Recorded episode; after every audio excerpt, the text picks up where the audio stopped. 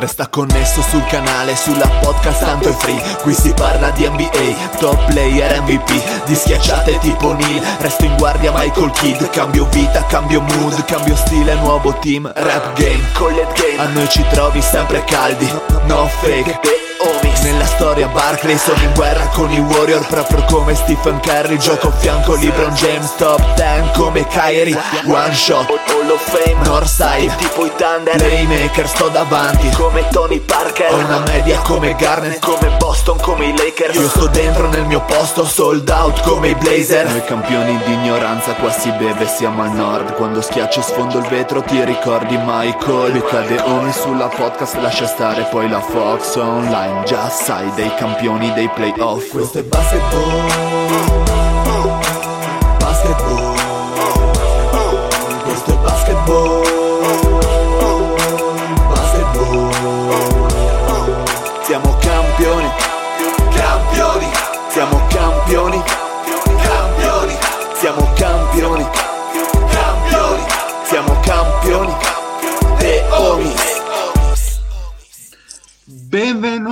Benvenuti a questa nuovissima puntata podcast live su Twitch dei The Homies. Cioè quello che ne rimane dei The Homies. Quello che rimane dei The Homies, infatti il deal non molla, con me Lorenzo. Buonasera a tutti, vorrei sottolineare che l'unico giustificato dell'assenza di oggi è il Simeone, gli altri sono, Sono dei falliti, ignobilmente dei- assenti. Simeone Così- che novello come D'Annunzio con le terre redente è tornato a riprendersi la Polonia. Grande fede. a lanciare i Grande volantini fede. dall'aereo. Ma noi ci guadagniamo rispetto del Fede facendo la puntata nonostante le mancanze dei- della, della Golden Age, che ormai che Golden Age direi che è Geratria Age. È una nuova è solo versione. È solo age. Esatto, esatto, New, new Age eh, degli anni 90 però, quella fatta con i midi. Con me il Mario, il terzo dei moschettieri. Buonasera a tutti. Ah, allora, essendo io il terzo dei moschettieri, mi ribattezzo Pregiudicatos eh, in mancanza dello zio. e quindi buonasera a tutti. Il mio saluto va a tutte quelle persone che invitano i parenti a cena, ma poi si ubriacano in giro al pomeriggio e collassano senza poter conferire coi parenti stessi. Eh, vabbè, la vita è il nemico, Diciamo che ogni riferimento Esatto. a fatti e cose è puramente casuale. inventato sul momento. Vedi, già il Tozzi parte in tromba dicendo Golden Age. La New Esatto. Golden Age, questa, la New Golden Age, è un po' Golden un miscuglio Age. di tutto quanto. Quindi, Ma quindi Tozzi, quindi cosa ci- vuoi? Ma Tozzi, cosa vuoi partiamo per subito Kemba Walker? Cosa vuoi per Kemba Walker? Tozzi, due sciaccottini della, della Mulino Bianco? Chissà se ci risponderà. Ah, Bene, andiamo a fare un recapone, ragazzi, sui playoff, eh, diciamo un attimino la nostra sulle partite viste, sulle serie concluse, magari si può fare velocemente anche le aspettative sulle squadre uscite, che futuro possono avere, magari in versione eh, l'anima di qualche figone, dice Tozzi, se per, eh, per Sì, il sì. Kemba non vi vanno neanche il, la mano nonina, non vi danno. Una di quelle che segue il Marione su Insti- Instagram va benissimo. Ah, beh, Marione, beh, beh, ti- ma... Beh, le ritroveranno tutte nell'Enni di Platino, premio che spero sdoganeremo prima o poi anche su altri Dai, per Kemba Walker chi, chi- vi danno una cena con Taylor Mega. No! Ma perché, ma perché tutto questo accanimento su Kemba lo vuoi te, Dile? Per sostituire il no, pollo? Io voglio il Lillardo per sostituire il pollo. Punto in alto per vincere il titolo. Bene, dai, andiamo, andiamo un attimino a fare un commento veloce sulle serie concluse. Io partirei dalla Western Conference, che è un po' quella che risulta essere più interessante sugli scontri, perché abbiamo i Clippers Dallas, abbiamo Denver Portland e Phoenix Lakers che eh, andranno a gara 6, probabile gara 7, poi vedremo chi più o meno, quali di quelle serie insomma sono più papabili per andare a gara 7, direi ragazzi. Partiamo da quella meno interessante, non ce ne voglia il nostro amico Alberto, però Utah Memphis, diciamo che gli spunti ne ha dati pochi perché Utah passa agilmente il turno, vediamo se si beccherà i Clippers o i Dallas nello scontro nelle semifinali di conference. E, ehm, però diciamo che c'è poco da dire su Memphis invece come vi è sembrato l'atteggiamento ai playoff per avere magari un'idea, uno sguardo più sul futuro, sul progetto, perché degli, dei jazz, insomma, se ne, parle, ne parleremo poi in semifinale, oh, poi sì. vediamo dove arrivano. Beh, allora, devo dire che Memphis se l'è giocata comunque, direi al massimo delle sue possibilità, sono andati veramente a cuor leggero una volta entrati, eh, partendo comunque dal play-in e hanno anche sorpreso Utah in gara 1, lo dicevamo settimana scorsa, probabilmente era una vittoria dettata più dal fatto uh, che il play-in li avesse avvantaggiati con queste due partite di rodaggio, mentre Utah veniva da sostanzialmente dieci giorni uh, senza partite, quindi, quindi, ci stava un po' la ruggine su Utah.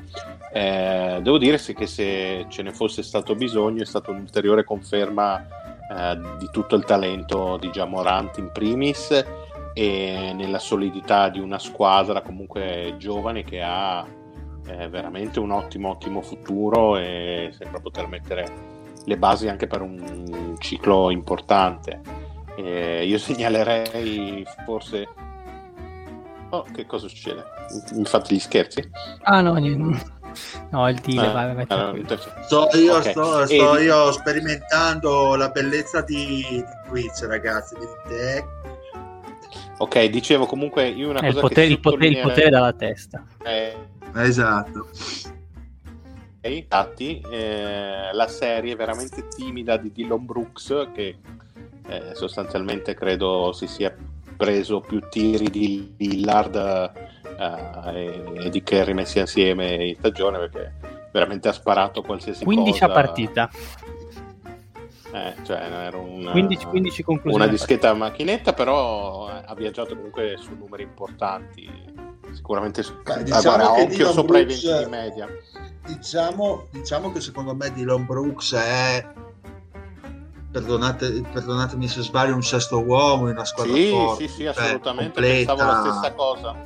Assolutamente d'accordo. Però è un giocatore molto solido che anche difensivamente su Mitchell mi sembra aver fatto no, un infatti, buon lavoro mettendoci... In, un, in, una squadra forte può essere il quarto, il quinto, ma sono quei giocatori che hanno più senso probabilmente uscendo dalla panchina che ti cambiano un po' anche anche il ritmo e ti danno anche magari dell'attacco uh, estemporaneo, mm-hmm. no? perché lui è più un giocatore, eh, diciamo così, molto poco da sistema e più di improvvisazione. E, esatto, però ecco c'è anche la parte difensiva dove eh, a differenza da, di alcune sue controparti eh, nel ruolo, prendiamo l'esempio del Jordan Clarkson, una situazione che ha vinto proprio il sesto uomo dell'anno, che mi sembra che più o meno come tipologia offensivamente possa ricordare Dylan Brooks, eh, ha la capacità, a differenza di quel tipo di giocatori, di incidere anche a livello difensivo. E questo sì, sì. sicuramente gli farà guadagnare un bel po' di soldi in carriera.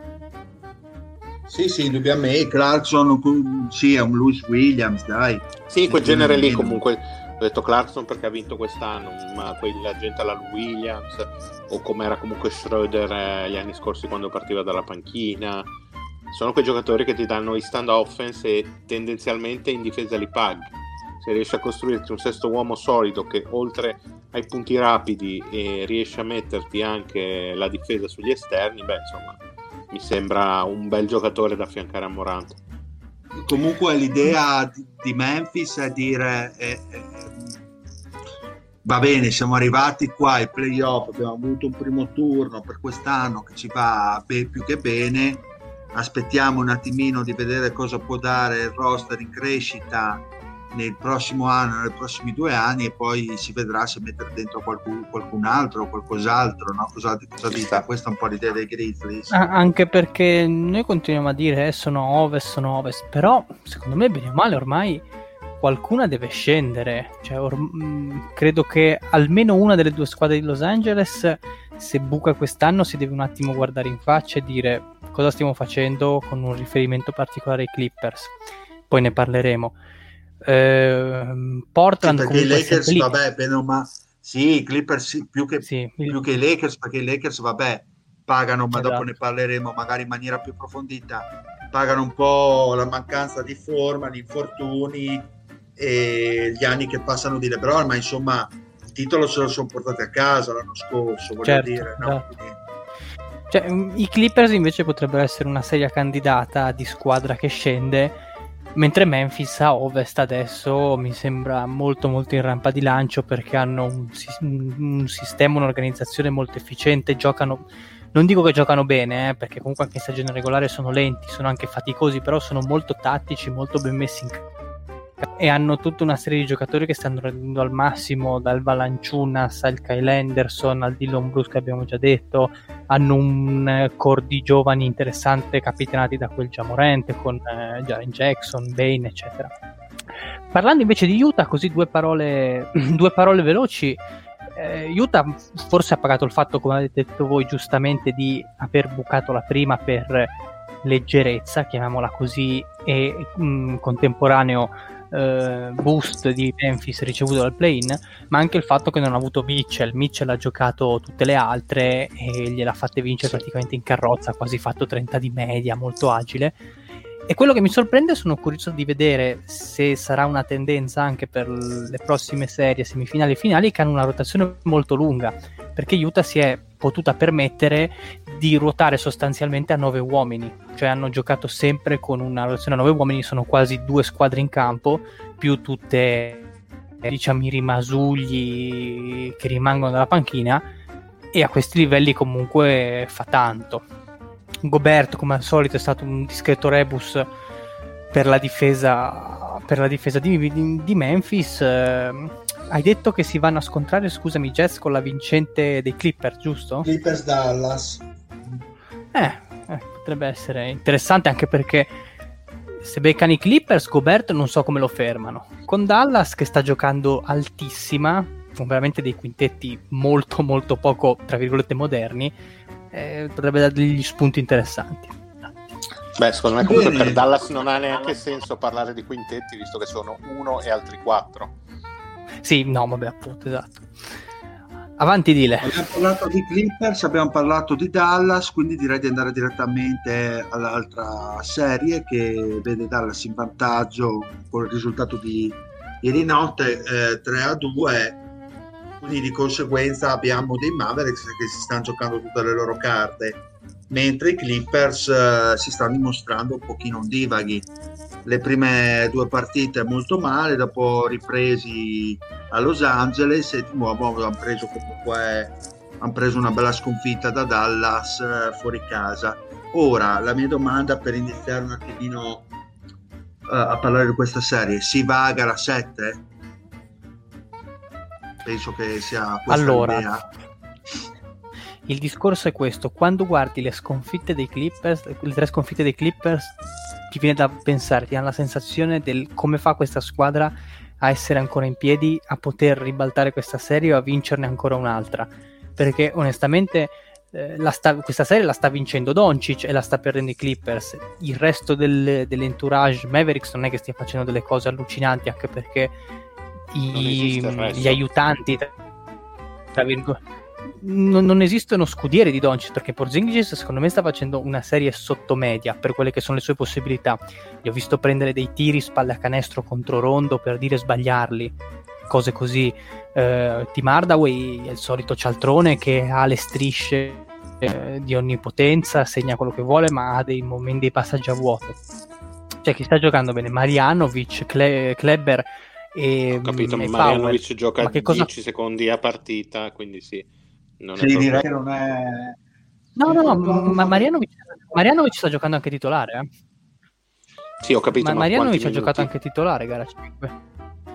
Ne ha Quanti giocati, minuti aspetta che te la consecutivi? prendo, una ventina. Ha giocato qua- Una 4 ventina, minuti no, no, guarda che- consecutivi? Ah, beh, allora...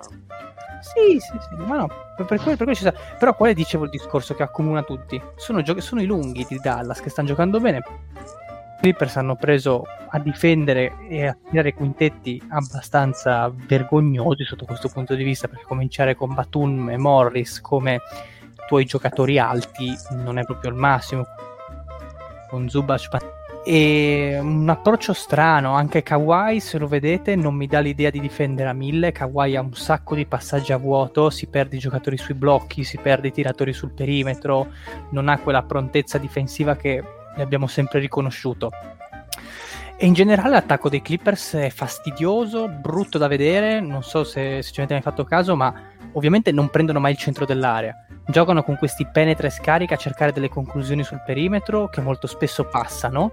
Molto spesso ho visto in vari Morris, eh, anche Reggie Jackson che a volte tira l'impossibile, a volte passa dei tiri da tre completamente aperti e non, non, ci vedo un piano dietro tutto questo, non vedo gli aggiustamenti per dire proviamo a mettere in difficoltà Doncic perché sì lo raddoppiano, ma sono dei raddoppi inefficaci perché se lasci la linea di scarico comoda invece che fargli fare dei passaggi che attraversano tutto il campo, quindi cercare di intercettarli eccetera, dicevo se lasci la linea comoda Doncic ci va a nozze. Poi lui è un fenomeno perché riesce a trovare angoli di passaggio, riesce a trovare eh, riesce a mandare fuori tempo il difensore col palleggio in una maniera incredibile. Però da questa squadra che era partita come una squadra difensivamente molto molto tosta, con Leonard, Paul George, Beverly che è stato giustamente panchinato perché è improponibile e altri mi sarei aspettato di più. Sui due lati del campo i Clippers impresentabili, al netto poi che vinceranno la serie, però comunque confermano quello che dicevamo in regular season, che non ci hanno mai convinti. Mario, tu se, cosa, come vedi allora. il futuro dei Clippers? Come vedi il futuro dei Clippers in caso di un'uscita contro Dallas? Si spalda la squadra? Eh, sì. sì, assolutamente sì. Se dovessero perdere così al primo turno, ancora di più in una stagione in cui probabilmente i Lakers uh, non arriveranno fino in fondo. Adesso so che ti farai le corna, insomma, toccherai tutto il toccabile. gioielli di famiglia, infatti. E per loro probabilmente il rammarico diventerebbe ancora più grande. Già lo spogliatoio dei Clippers è uno dei più eh, eh, in ebollizione di tutta l'NBA e non sicuramente da questa stagione. Uscire al primo turno quando ha insomma due giocatori del calibro di Kawhi Leonard e Paul George eh, in una stagione in cui partivi sostanzialmente per giocarti il titolo contro i tuoi rivali cittadini e, e poche altre, beh, eh, venire sostanzialmente sculacciati da una squadra eh, dove c'è un solo vero giocatore di basket che eh, non prendiamoci in giro eh, ci sono pochissime altre superstar che messe al posto di Doncic avrebbero potuto essere a questo punto um, in una serie giocando sostanzialmente da soli e trascinandosi dietro tutto, tutto il resto. Quindi l'eventuale sconfitta eh, sarebbe pesante penso che farebbero abbastanza saltare in aria tutto quanto. Io credo che almeno uno dei due big saluterebbe, se non addirittura entrambi e c'è da dire che però loro le chance ce le hanno ancora perché comunque il talento per ribaltarla ce l'hanno e probabilmente Dallas uh, ha molte più probabilità di chiuderla in 6 che poi vincere mm, chiuderla in 7 7 perché secondo me, secondo me gara, se arriva a gara 7 se si arriva a gara 7 secondo me i Clippers sono Clippers. super favoriti super super favoriti e, però ecco, bisogna anche arrivarci a questa gara 7 e credo che il signor Doncic abbia altre idee. E per chiudere quello che diceva Lorenzo su Beverly, credo che Doncic Beverly sia uno dei mismatch più clamorosi degli ultimi vent'anni. cioè, è stato veramente, veramente sodomizzato in lungo e in largo che poi tra l'altro i Clippers possono benissimo vincere gara 7 eccetera eccetera ma se questi Clippers vanno contro i Jets pigliano un treno in faccia che se lo ricordano per tutta la vita quindi. Perché i Jets hanno un'organizzazione superiore hanno molte più possibilità di farti male sia come singoli anche come strutturazione di squadra. Gobert non vedo un singolo giocatore dei Clippers che possa tenerlo e limitargli le scorribande a centro area quindi, boh, tanti auguri a Tyron Lu. Sì, che sta già dimostrando di essere abbastanza un cane, insomma, come al suo solito, perché secondo me la scelta di andare da Rivers all'1 non sta pagando per niente. Ma zero, zero. Hanno vivacchiato in regular season perché in regular season quella squadra non può non fare quel numero di vittorie. Poi qui si vedono tutte le magagne. Quando giochi una serie contro un Silion allenatore, è un'ira di Dio. Avanti. Bene, quindi andrei con uh, Portland eh, Denver. Insomma, una serie che comunque è estremamente interessante. Uh, ieri notte Lillard ha fatto una partita incredibile come al suo solito, come, come sempre, ormai lo conosciamo molto bene come, come giocatore, e, però alla fine Denver la spunta sul secondo overtime e, e i Nuggets hanno quindi il vantaggio eh, su Portland.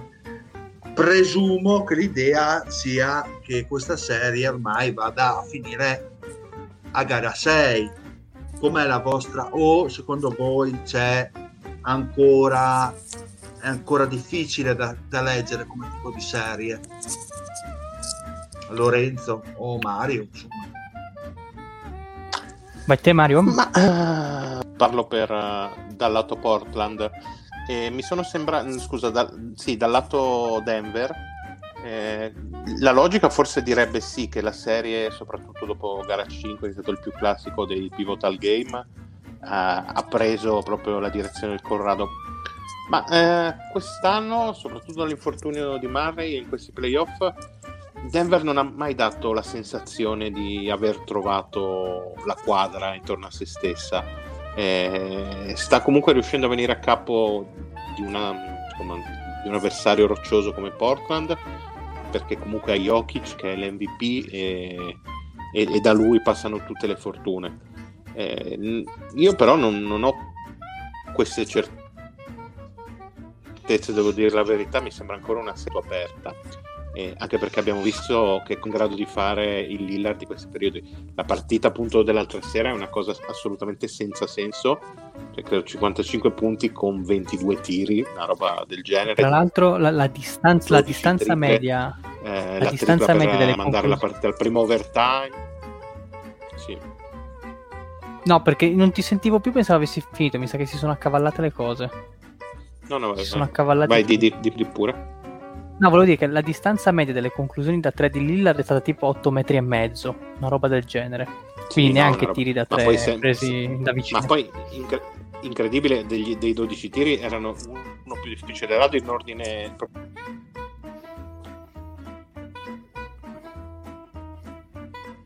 Eh, il Mario si è bloccato purtroppo. Ah, allora non, non, non, saltava solo anche a me. Cioè, no, prima... no, salta, salta un po' il Mario, sì.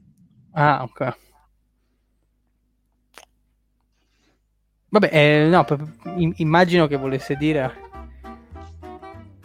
Prima era zompata la live, ok. Eh, in, in, tra l'altro, bellissimo nome, Jerry Scotti Pippen. Eh, sì. in, immagino... Tra l'altro col fotomontaggio. Meraviglioso. è salito veramente di difficoltà col... Mario, ripeti le ultime frasi perché Grande Jerry Scotti scattando. Esatto, stai scattando come poche cose. Siamo rimasti alla difficoltà allora, crescente dei tiri di Lillard. Dove ero arrivato? Ah, il, sì, no, dicevo che comunque... I tiri di Lillard. Sì, dicevo che nonostante questo, nonostante questo Lillard hanno anche perso la partita, quindi è stata una botta. Io raramente ho visto una prestazione individuale così ehm, venire insomma vanificata da un risultato di squadra perché poi certe Iverson. cose Okay, ma certe cose, certi segni del destino, la tripla per il primo overtime, la tripla per il secondo overtime, la, la, la, tripla per il secondo overtime è una cosa che non ha veramente nessun senso logico. La dodicesima tripla da 10 metri di tabella, cioè sono tutti quei segni che dici questa non la possono perdere mai nella vita. E invece l'hanno persa, quindi anche psicologicamente sarà una brutta botta. Eh, resto ancora molto dubbioso e mi fido poco della solidità di Denver. E molto bello l'Ovest perché veramente in questo momento non c'è un padrone e tutte le squadre ancora in gioco probabilmente possono giocarsi eh, le loro chance per andare in finale. Io dico che in questo momento eh, l'Est è, è, molto favorito a portare a casa il titolo. Non è un po' una star ribasso in questo momento l'Ovest secondo voi? Cioè sì, sì, no, ma nel senso mi dà, mi dà quasi l'idea che Eh. Mm-hmm. In che senso? Mi dà quasi l'idea esatto che ci va nel senso che comunque stanno cadendo un po' tutte, hanno un sacco di problemi, di infortuni, quelli che magari pensavi che a livello proprio di star power potessero dire la loro. Angeles. Phoenix, adesso poi magari ne parleremo, però anche con la situazione Chris Paul non so quanto sia diciamo, tonica. Diciamo che secondo me stanno pagando un pochino la stagione la stagione eh, ristretta, con tanti back to back, eh, impegnativa dal punto di vista anche della continuità, perché un po' come il nostro podcast non sono, eh, non hanno mai veramente smesso di giocare. Eh, tutti questi elementi, un po' come noi, vedi, eh, vedete anche noi perdiamo colpi, perdiamo pezzi, figurarsi loro voglio dire, ehm, secondo me tutti questi elementi stanno andando ovviamente a sfavore del, della forma fisica di determinati giocatori, soprattutto quelli un pochino più attempati o quelli eh, che hanno già problematiche di infortunio pregresse. Soprattutto vedo i lunghi, i lunghi stanno facendo molta fatica. Eh, vediamo Embiid, vediamo Anthony Davis, cioè giocatori che sono già, non voglio dire injury prone, ma insomma che hanno avuto un passato con qualche problemuccio. Ecco, adesso ovviamente queste, queste cose vengono evidenziate. Ma chi ho visto fresco come un cetriolo di lunghi, poi ovviamente si romperà subito stasera, è Jokic. Ho sempre avuto la sensazione, ma gli overtime giocati da Jokic sono sembrati sempre molto lucidi, sempre molto sul pezzo a livello proprio di scelte, di letture, nel capacità di servire i compagni. E, e puni... Son... Scusa se ti interrompo Lorenzo, vedi Jokic per dire un esempio eh, molto calzante perché è un tipo di centro, un tipo di lungo che a livello atletico non è che si spreme così tanto. Eh, ha un gioco comunque esatto. molto ragionato, molto eh, non voglio dire compassato perché non è corretto, però voglio dire è un lugo che sa eh, dosare molto bene le energie. Quindi sì, sì. Mh, mm, la sua forma fisica ovviamente ne, ne trae vantaggio. Sul discorso di come finirà questa serie, onestamente non lo so, perché veramente da tripla eh, come diceva giustamente il Mario, dopo una prestazione del genere da parte di Lillard, Portland potrebbe, Portland potrebbe sentirsi un po' con le gambe tagliate e le spalle al muro, perché dicono se non vinciamo così, quando mai potremo vincere? Dall'altra parte Denver è molto particolare come squadra, dipende molto anche dalle lune dei suoi giocatori, anche Michael Porter, così come decide di affrontare la partita. Anche loro, come sempre, nel momento in cui vinci gara 5, la chiude gara 6 e ti eviti un sacco di magagni, un sacco di problemi eh, non lo so, anche perché Portland difensivamente mi è sembrata un po' così, un po' particolare, un po', un po alle grotta, soprattutto in alcune situazioni particolari di, di, questa gara 5. Hanno sbagliato secondo me un po' di rotazioni difensive, un po' di accoppiamenti, soprattutto in transizione. Più volte per dire si è trovato Michael Porter contro un giocatore molto più basso di lui perché Covington se l'era perso. Eh, quindi bisogna anche un attimo vedere come approcceranno in quel modo lì. Serie aperta, serie aperta vediamo. Se vuoi parlare dei tuoi amatissimi, prego. Magari ecco, mentre Mario risolve dei fe... Allora, arriviamo al turno dei Fenocchi. Allora, che dire dei Fenocchi? L'ultima partita secondo me non fa testo perché Anthony Davis comunque non era presente e i Suns hanno praticamente disintegrato i Lakers. Si sono subito trovati in vantaggio di 30-30, 35 punti e hanno mantenuto agilmente tutta la partita al divario. Veramente non abbiamo visto una partita di basket tra due squadre, abbiamo visto una squadra che è scesa in campo e l'altra squadra pseudotale che è durata 5 minuti netti, poi non c'è niente da dire dell'ultima partita. Mentre secondo me danno degli spunti interessanti, a mio avviso, eh, la, le partite, la eh, gara, gara 2 e gara, gara 2, secondo me gara 2 e gara, gara 4, ecco, che sono quelle che secondo me sono state tra le più interessanti, perché gara 3 eh, persa dai Suns, era la prima fuori casa, vuoi lo spostamento, anche che eh, il viaggio, insomma è sempre molto complicato vincere gara 3 secondo me quando ci sono delle mm-hmm. squadre che comunque o, o, similari come talento o come qua che c'è un vero upset, ma eh, bene, è anche, anche bene pensare che il Lakers la sta perdendo per questioni prettamente fisiche.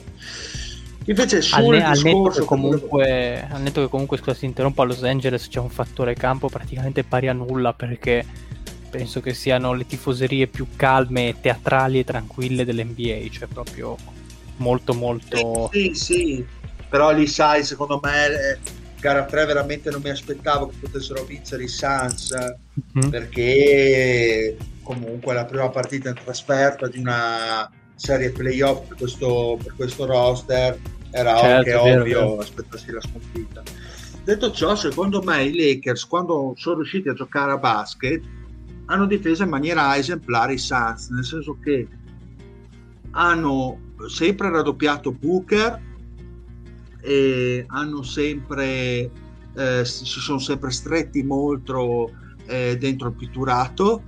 Hanno reso molto difficile eh, le transizioni, le penetrazioni all'interno del, del pitturato, quindi i, i penetra e scarica, non sono andati quasi mai quando i Lakers hanno deciso di difendere, infatti i giochi erano sempre rotti per i Suns, hanno fatto molto molta fatica a livello offensivo, secondo me li sono venuti fuori per i Lakers, soprattutto poi mettendo in campo eh, Anthony Davis da 4, cui ovviamente i Suns avevano un mismatch clamoroso perché sia Bridge che, che Crowder non hanno i fisici per tenere Davis da 4 e tenere anche il Gasol che ti apre, apre la scatola nonostante ormai siamo finito da, dall'arco ha aiutato molto i Lakers lì si sono presi dei bei vantaggi soprattutto uh, in, gara, in gara 3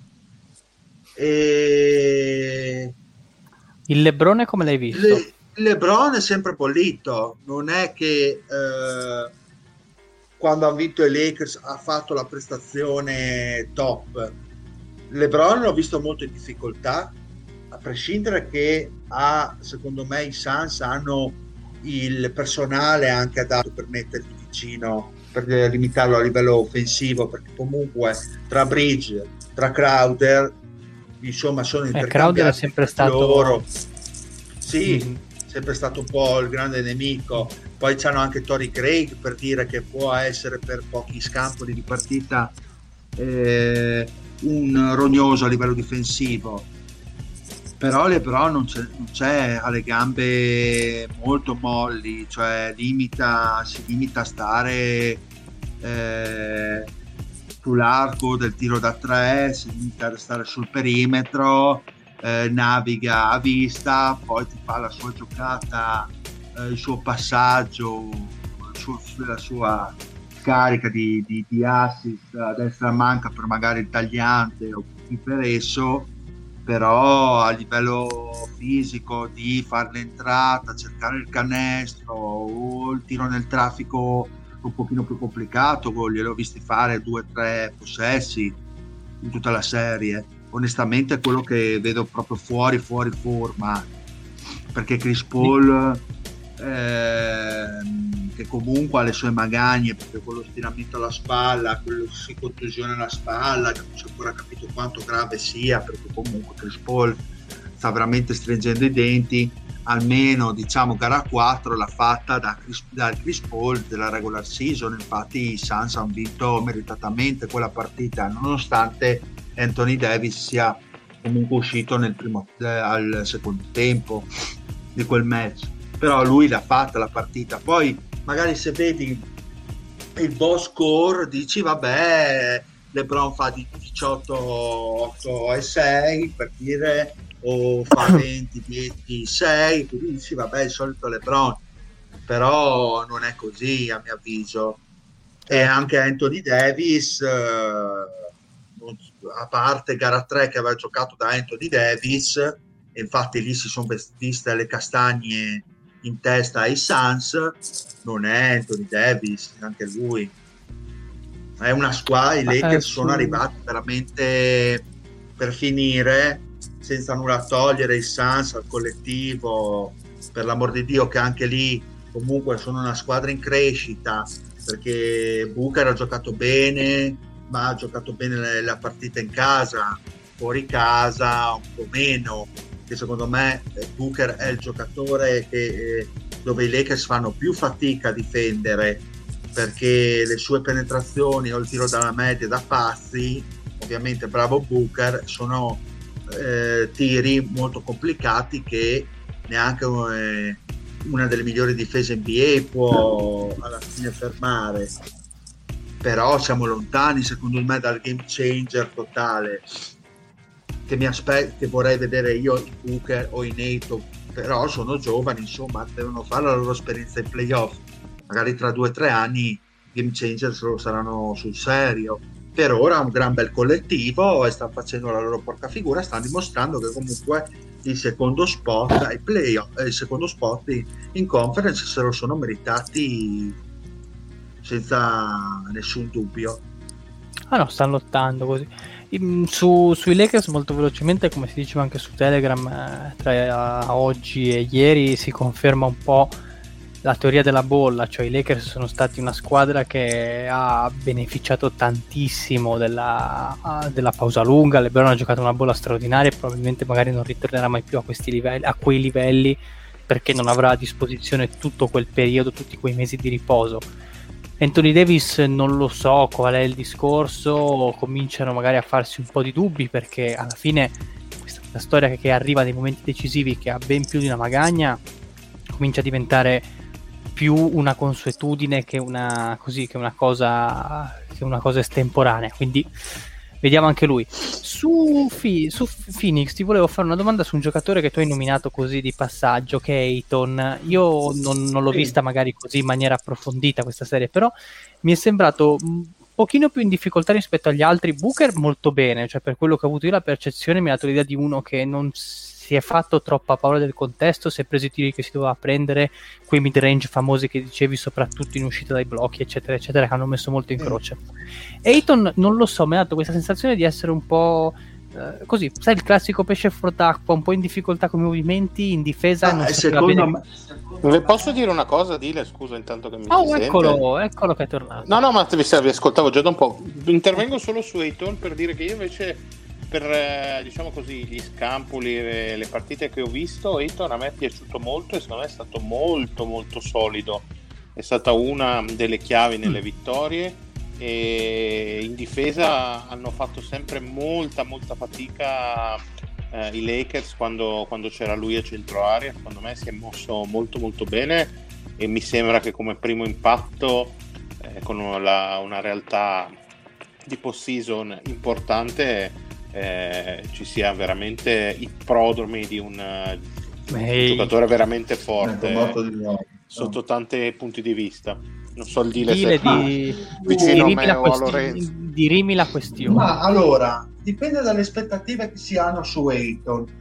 Perché se le aspettative sono Ayton è il secondo miglior giocatore dei Suns, è ovvio che eh, uno può dire sì, ha fatto una serie in cui è stato ondivago a livello di prestazioni, dove ha alternato buonissime cose di livello favoloso, vediamo gara 1, a dei momenti in cui è passato un po' più sotto traccia e ha dimostrato che comunque se non è servito direttamente non è in grado di crearsi sempre il tiro da solo o comunque di dominare il pitturato come può fare, faccio un esempio, un Embiid del caso.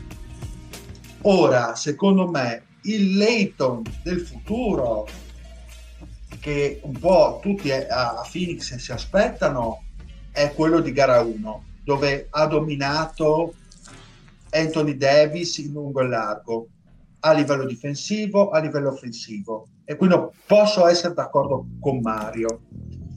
Se invece uno mi dice però eh, ah, è stato solido in parte e in parte dimostrato eh, diciamo dei limiti o comunque ancora una certa immaturità cestistica do ragione anche a Lorenzo. Mi trovo io, onestamente, per quello che ho visto, mi trovo un po' in mezzo. E da buon conduttore perché... sei democristiano. No, ma perché effettivamente eh, mi trovo veramente in mezzo. Il primo Ayton è una roba impressionante. Cioè, il primo Ayton è entrato in campo, è, è stato deciso, sicuro, strabordante a livello fisico, ha veramente dominato su tutti gli aspetti di, de, del gioco.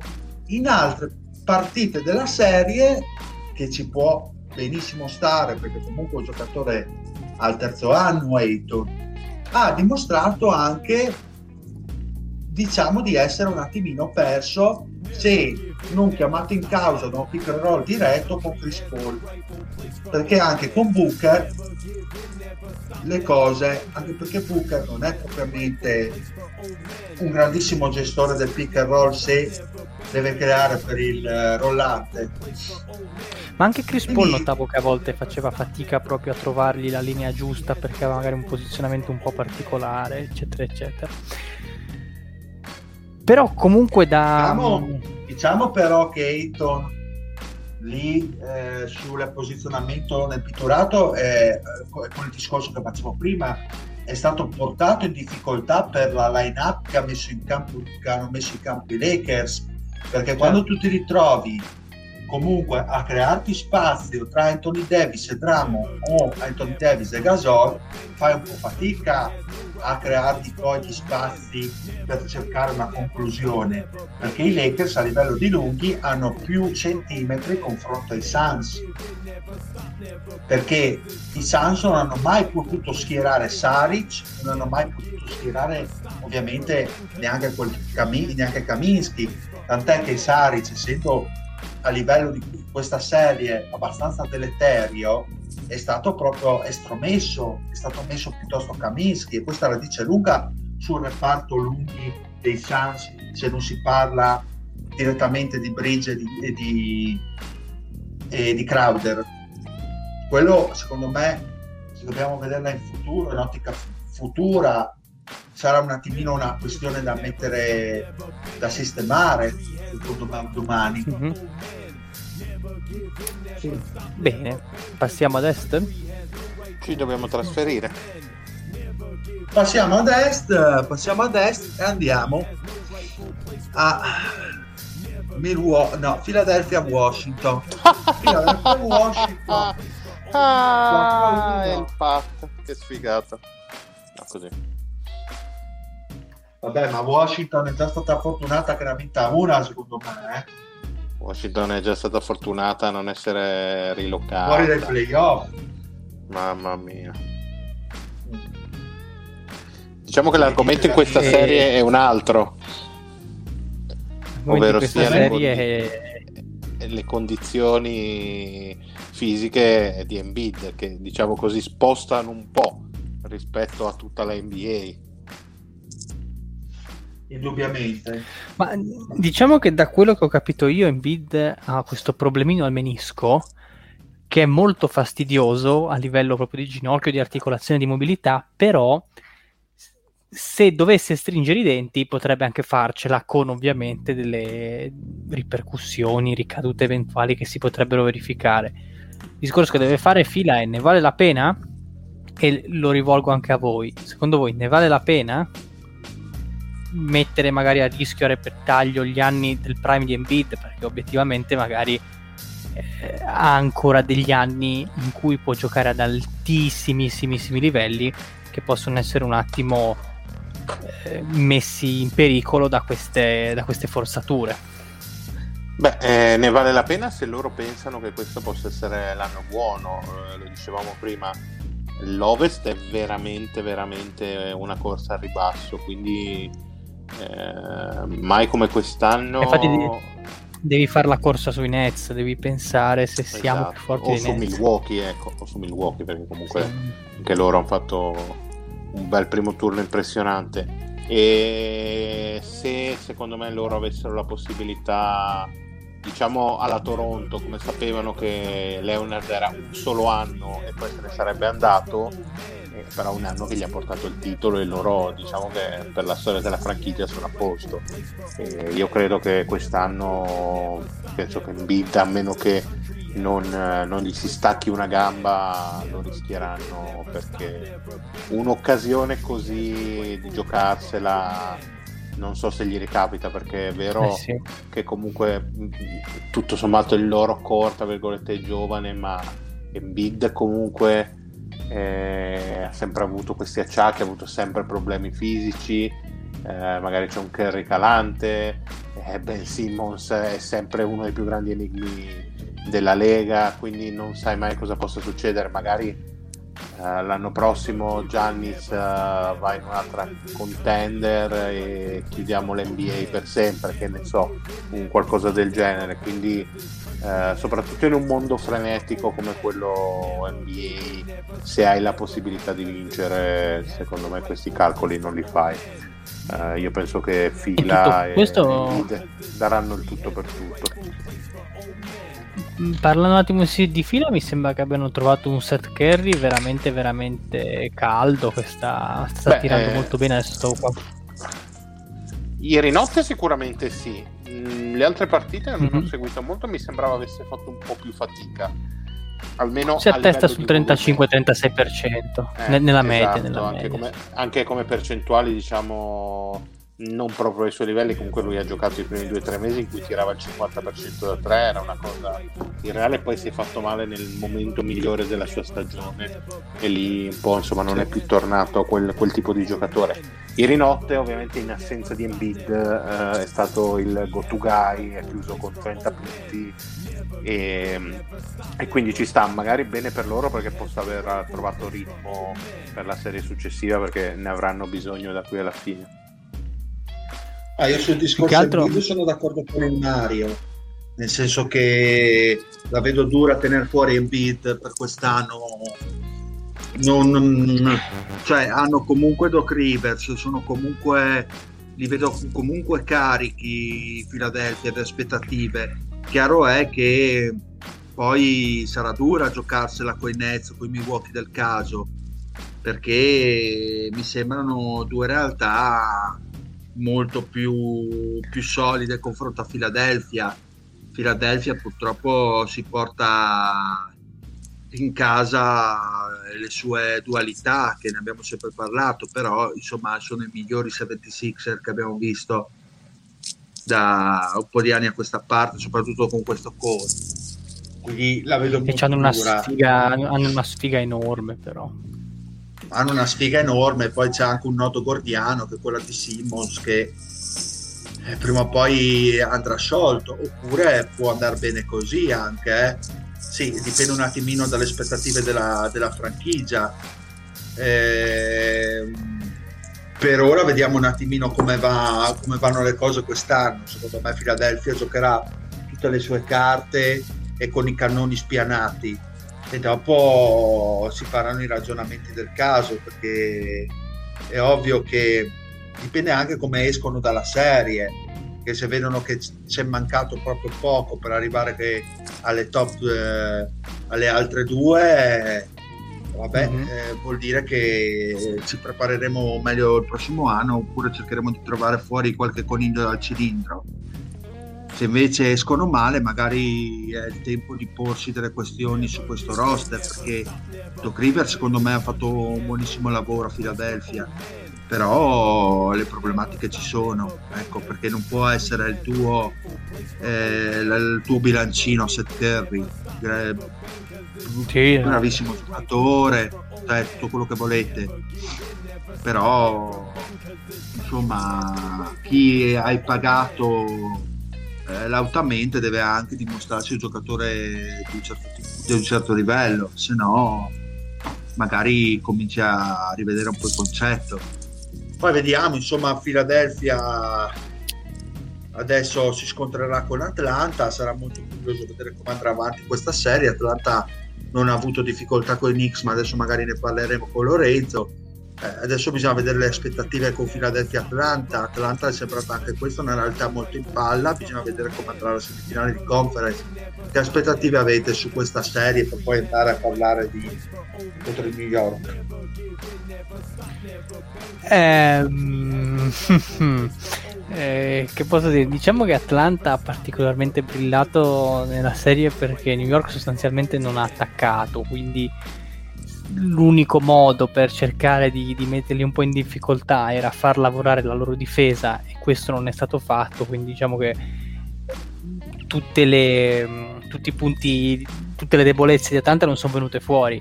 Con eh, Philadelphia ovviamente è tutto un altro discorso perché hai una batteria di giocatori che ti possono punire da fuori, quindi dicevamo i vari Curry, eh, Danny Green, George Hill anche che è un ottimo tiratore, hai dei giocatori che ti possono generare quindi che ne so, Tobias Harris, eh, Maxey quando, quando è in giornata eccetera eccetera. In più hai una dimensione interna e fisica che New York non aveva perché New York ne parleremo dopo ha subito tantissimo quella che era l'attacco base pick and roll di Atlanta che in 5 gare non ha saputo reggere per, eh, per tre gare e mezzo, quattro. Penso che con Philadelphia sarà tutto un altro discorso. Poi Philadelphia cioè, appunto, ha, un, ha, una capacità ben superiore di metterti in difficoltà. Di, non credo neanche troppo che dipenda da Embiid, perché secondo me come strutturazione sono, sono molto avvantaggiati. Non so come la vedete voi. Ah, beh, assolutamente. Ma... Sì, sì, sì, sono d'accordo con te, però secondo me è una serie che può essere interessante perché Atlanta comunque ha un buonissimo, un buonissimo attacco. È chiaro che eh, si trova probabilmente la peggiore realtà su cui scontra- con cui scontrarsi. Philadelphia. Certo. Quindi sì, sì, sì. li vedo molto in difficoltà, però c'è da dire anche fare una piccola parentesi, nel senso che dipende sempre da Embiid com'è, anche lì ne abbiamo parlato prima, quindi perché Embiid comunque Philadelphia senza Embiid vedo una, una serie in cui può, può, succedere di tutto onestamente. Al netto dei, della difesa comunque di Atlanta che, che, che non è propriamente il top di gamma. A gara 1 dovrebbe essere domenica sera, quindi magari avremo modo di parlarne anche di raccontare cosa è successo. Bene, quindi andiamo veloci con New York Atlanta, dai. Mm, veloci, veloci. Allora, Atlanta l'abbiamo un pochino accennata, vediamo un attimo cosa è successo. Mm, il discorso che la serie è finita 4-1, risultato secondo me abbastanza impronosticabile anche a sentire un po' quelle che erano le opinioni della vigilia perché tutti davano una serie al 50-55%, quindi una delle più equilibrate dell'intero lotto del, del primo turno, cosa che invece non è stata. Ehm, già a partire da gara 4, quindi sul 3 out a Atlanta, a New York si cominciava a sentire un po' delle voci, frasi stile la volpe l'uva, cioè nel senso anche se perdiamo questa gara 5 usciamo 4 a 1 possiamo considerarla una stagione positiva perché nessuno ci avrebbe mai aspettato, eh, ci avrebbe mai pronosticato in queste posizioni, quindi tutta la pressione era sulle spalle di Atlanta. Verissimo, un discorso molto molto condivisibile, però al netto mm, sott'occhio abbiamo una prestazione di 5 gare che sono state abbastanza insufficienti dal punto di vista offensivo. New York non ha praticamente attaccato e sono venute fuori tutte le magagne che comunque sottolineavo in regular season anche quando ti rientravano, cioè che questa squadra non ha assolutamente eh, un criterio di attacco, non ha un piano offensivo strutturato che ti può risollevare da situazioni in cui gli avversari ti mettono in difficoltà. Cioè abbiamo giocato contro una difesa che non voglio dire alle grotta perché comunque sono arrivati quinti a est, però comunque una difesa che qualcosa ti poteva concedere. Bene, New York non è stata capace magari di prendersi dei tiri buoni e tutti i canestri, cioè io ho fatto veramente fatica a vedere questa serie perché New York att- attaccava male, attaccava poco, attaccava lentamente, i tiri che prendevano non entravano ed erano fuori ritmo, non so se anche voi guardando qualcosa avete avuto queste sensazioni tutti i tiri che in stagione regolare erano entrati a Randall, ovviamente ai playoff i nodi vengono al pettine, sono stati sputati inesorabilmente dai ferri. Che badate, Randall non è che si è involuto, ha cambiato modo di giocare o altre cose, semplicemente ha giocato allo stesso modo della regular season praticamente, quindi un Hero Ball più o meno mascherato, perché comunque prendeva tanti possessi che andava a concludere in maniera un po' così eh, fantasiosa, e tanta palla ferma, tanta palla in mano con giocatori a, a, ruotargli intorno, tantissima mezza ruota come vi ho sottolineato anche nelle nostre live in cui, della domenica in cui guardiamo le squadre, in cui vi avevo proprio parlato di questo modo poco inefficace e dall'altro lato Atlanta ci ha massacrato ma nella maniera più lineare e semplice possibile perché gli Hawks anche lì non è che abbiano fatto eh, schemi, idee offensive da fisici nucleari o fisici quantistici, no, la loro idea era perfetto, eh, facciamo, mettiamo palle in mano a Young ovviamente, piccherò con Capelà e vediamo cosa succede. L'avevamo detto fin dall'inizio, cioè bisogna cercare di limitare i tiri dal perimetro, cosa che non è stato fatto, quindi Trey Young ha avuto tutta una vastissima scelta, tutta una compilation di eh, alternative che andavano appunto dallo scarico in angolo al lob per o alla conclusione personale, quindi se ci mettiamo un attacco poco fruttuoso e una difesa sì, eh, arcigna, solida, eccetera, eccetera, ma non puoi pensare che su cinque gare riesci ad arginare un attacco così o vincerle con la difesa. In sintesi, secondo me questa serie è stata un po' un manifesto di quella che è l'NBA moderna e dei playoff moderni in questo caso, cioè non devi tanto pensare a contenere, tanto pensare a difendere, a non far segnare gli altri, ma senza una struttura di gioco offensiva, senza un attacco che ti garantisce un certo numero di punti, non vai avanti. Perché non siamo agli inizi degli anni 2000, non siamo negli anni 90 in cui vince chi ne fa fare uno di meno. Qua vince chi ne, chi ne segna uno di più. Questo è tutto, non so voi come la vedete. Secondo me questo, questi dieci minuti di discorso potevano essere benissimo riassunti con... Ma no, fatto 2020, 5 minuti. No, allora con 2021 eh, il tuo giocatore offensivo di riferimento è Derrick Rose, quindi qualcosa non deve aver funzionato. Ma guarda che Rosa al netto di tutto ha fatto una grandissima serie. No, eh? assolutamente sì, ma il problema è eh. che eh, eh ti devi affidare a lui e quindi sì, vuol dire sì. che il roster è costruito in una maniera tale perché comunque Tibodo ha le sue convinzioni comunque in regular season ha avuto sicuramente ragione lui però probabilmente hai ragione è un modo di giocare che nei playoff assolutamente non paga non paga perché Randall è stato una straordinaria macchina da pallacanestro durante tutta la regular season in cui magari Uh, le difese sono un po' più allegre, ma quando si è iniziato a fare sul serio e le partite sono state decisive, è stato un, eh, un muratore che ha scagliato una quantità inusitata di materiale edile contro i ferri avversari e quindi era una cosa che sostanzialmente ci si poteva anche aspettare.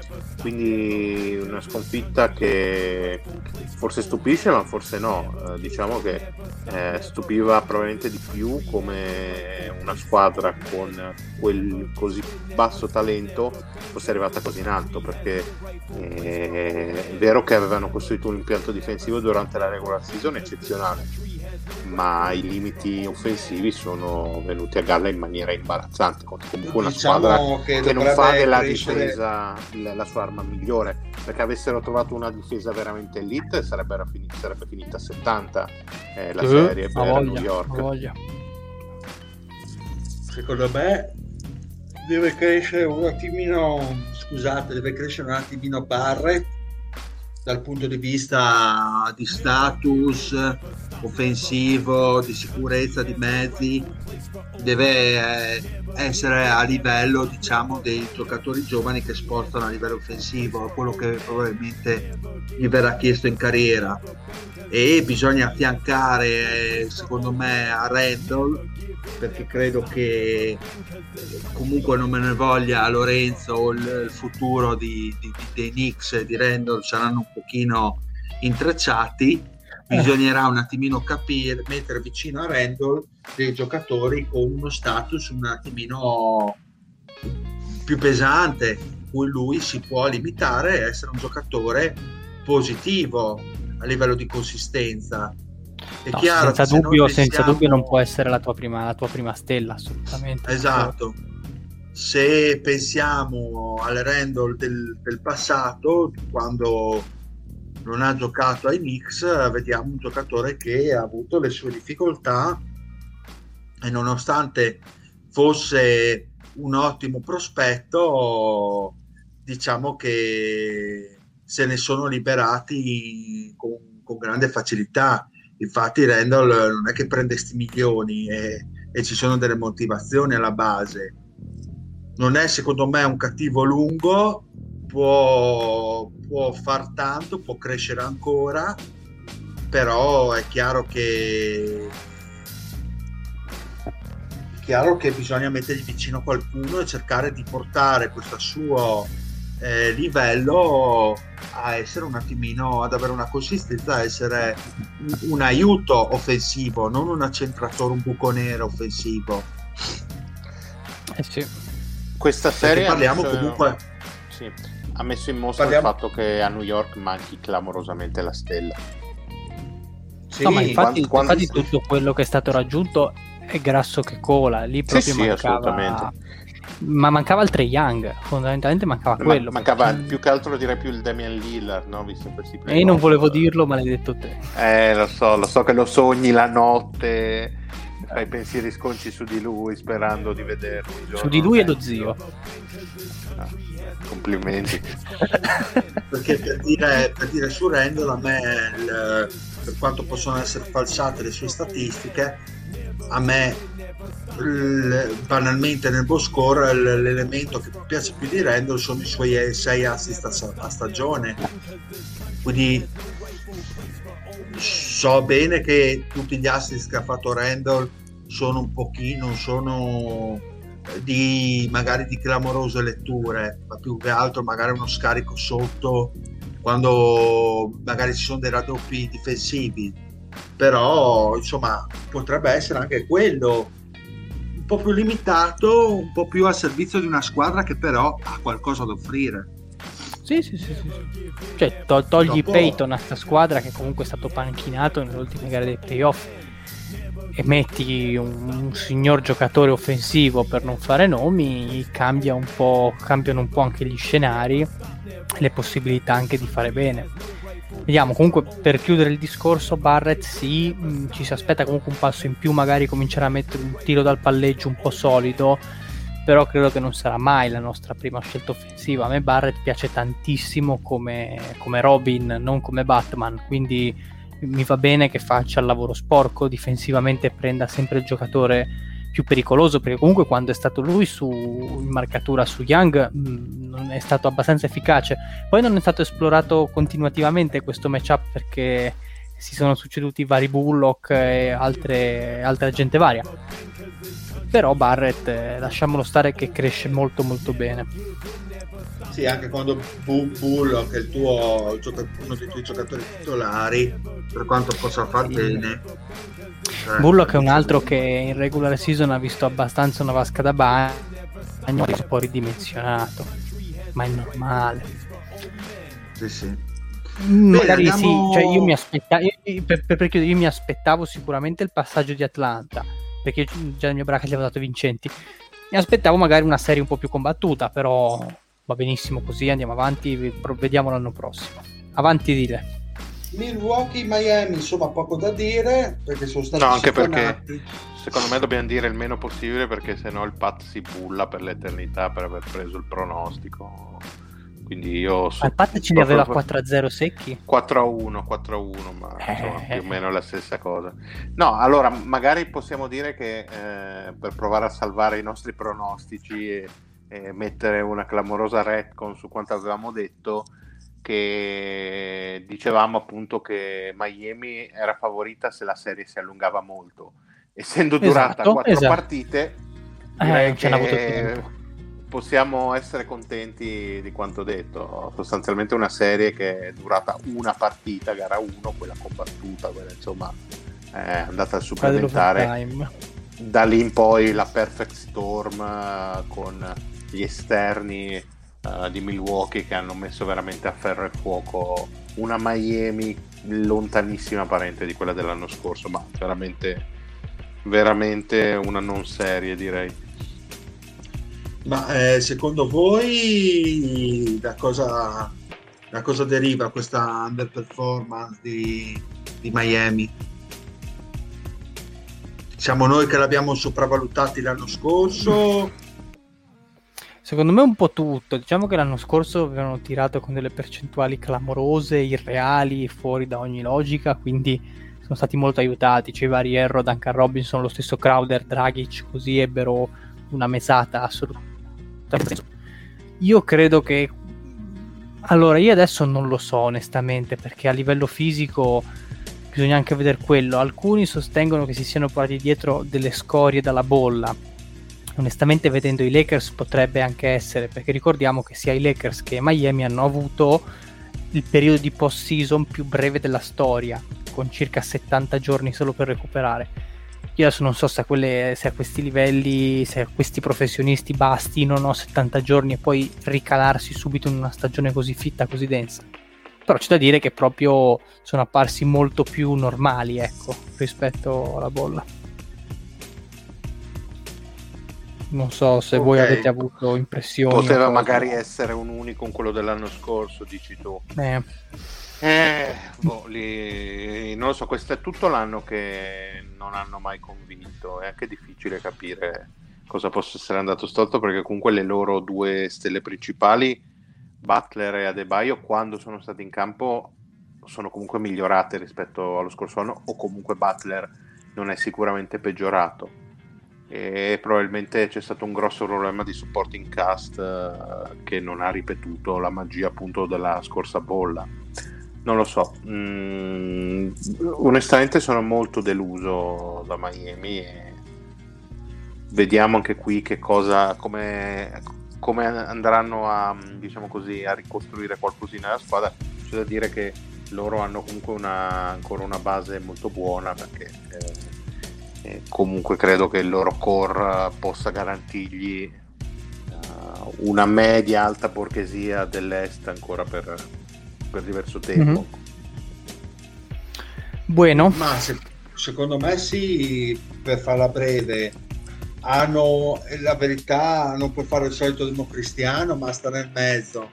Nel senso che è stata una sorpresa un po' per tutti l'anno scorso il fatto di arrivare alle finals per Miami. Secondo me hanno avuto sicuramente merito perché è una squadra organizzata bene con dei giocatori comunque con dei comprimari che hanno un supporting cast di assoluto livello. Però rimane comunque una squadra che eh, a parte De Baio, Butler, manca ancora qualcosina secondo me confronto a Milwaukee, Nets e, e Philadelphia. Manca quel pezzettino per considerare delle vere e proprie contender. L'anno scorso è andato forse troppo bene tutto troppo bene. Troppo una diciamo una, un allineamento astrale favorevole. Poi vedremo il prossimo anno cosa, cosa salta fuori, però non, non, da qui a dire che è una squadra di merda che ha avuto culo, diciamo se ne passa, ecco, via sotto i punti. Bene, Brooklyn-Boston, anche qua penso poco da mm. dire, Boston segati senza pietà per la buona pace del Torzey. Più che altro vorrei commentare con voi il passo indietro di, di Stevens a livello di head coaching e il passo in avanti a livello di president of basketball operation andando a sostituire Ainge che forse aveva fatto il suo tempo e un po' come diceva Tozzi bene bravo però forse era tempo che si togliesse dalle palle. Ora bisogna capire se Stevens è l'uomo giusto per portare avanti questo progetto. Chiaro che c'è della continuità questo è palese. E poi chi sarà il sostituto di Stevens eh, in panchina? Quello anche cosa stanno uscendo già stanno uscendo già vari nomi da mettersi le mani nei capelli tipo Lloyd Pierce o Jason Kidd sentendo il nostro, il nostro Tozzi lui sembrava molto convinto e anche contento forse per il, eh, sì, esatto, quel nome lì particolare, l'assistant coach dell'attacco di Stevens. Quindi... Beh, giocava, non è quello che giocava in Italia o è il fratello? Ah, sai che io sono hipster, io non seguo il basket eh, italiano. ma qualche anno fa giocava Jay Larranaga, non so se lui è il fratello. Comunque io tifo solo per gli Avaroni, eh, per, quella, per, per, per, quel gruppo lì, gli altri sono feccia. Ehm, non lo so, Stevens sono d'accordo, ehm, Ainge sono d'accordo che ormai cominci- cominciava un po', un po' a saper di stantio, no? Così. Più che altro potrebbe essere una mossa interessante perché Boston poteva essere entrata in un circolo vizioso molto pericoloso in cui magari non, non andava né da una parte né dall'altra. Poi correggimi un po' Tozzi se sbaglio perché si era trovata ormai con questo core in cui c'erano quei due lì, Brown e Tatum, e non sembrava che ci fosse la possibilità, o meglio, nessuno in grado di fargli fare quel passo in più, oppure aggiungere, che ne so, quel tassellino che potesse aiutarli.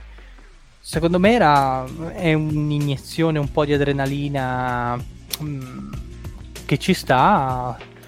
Hanno fatto bene, hanno fatto bene a cambiare prima, prima di diventare così monotoni e, e ristagnare in quella zona come dice il Tozzi, comunque girano i nomi di Stan Cassell, Billups e la solita Hammond che vabbè gira sempre.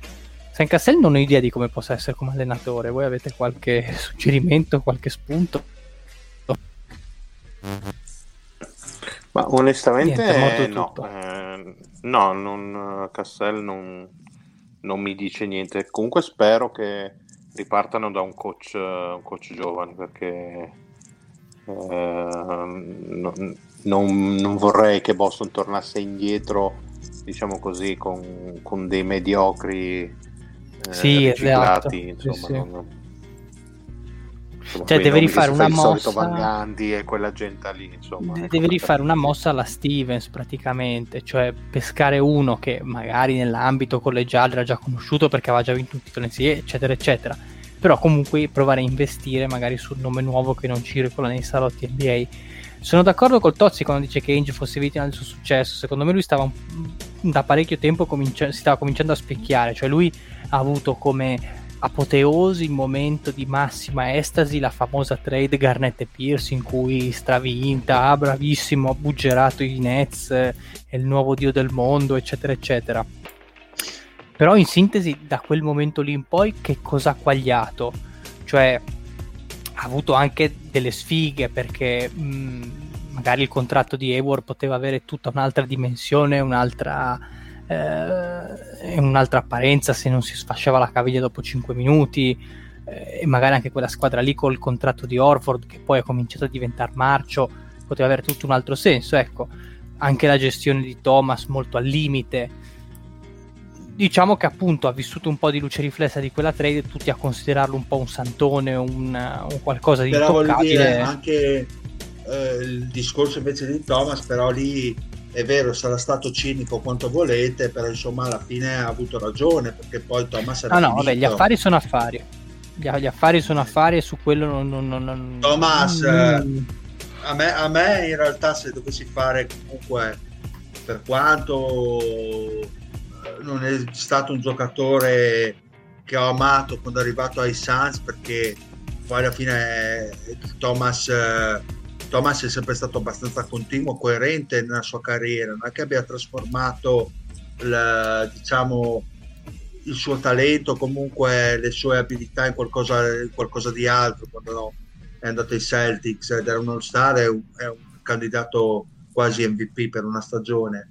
È, è stato il solito to- è sempre il solito Thomas da Sacramento quanto abituato fino a Boston, solo che ha portato diciamo la sua abilità a degli scalini sempre più alti, sempre più alti fino a quando è arrivato proprio al limite fisico. Certo.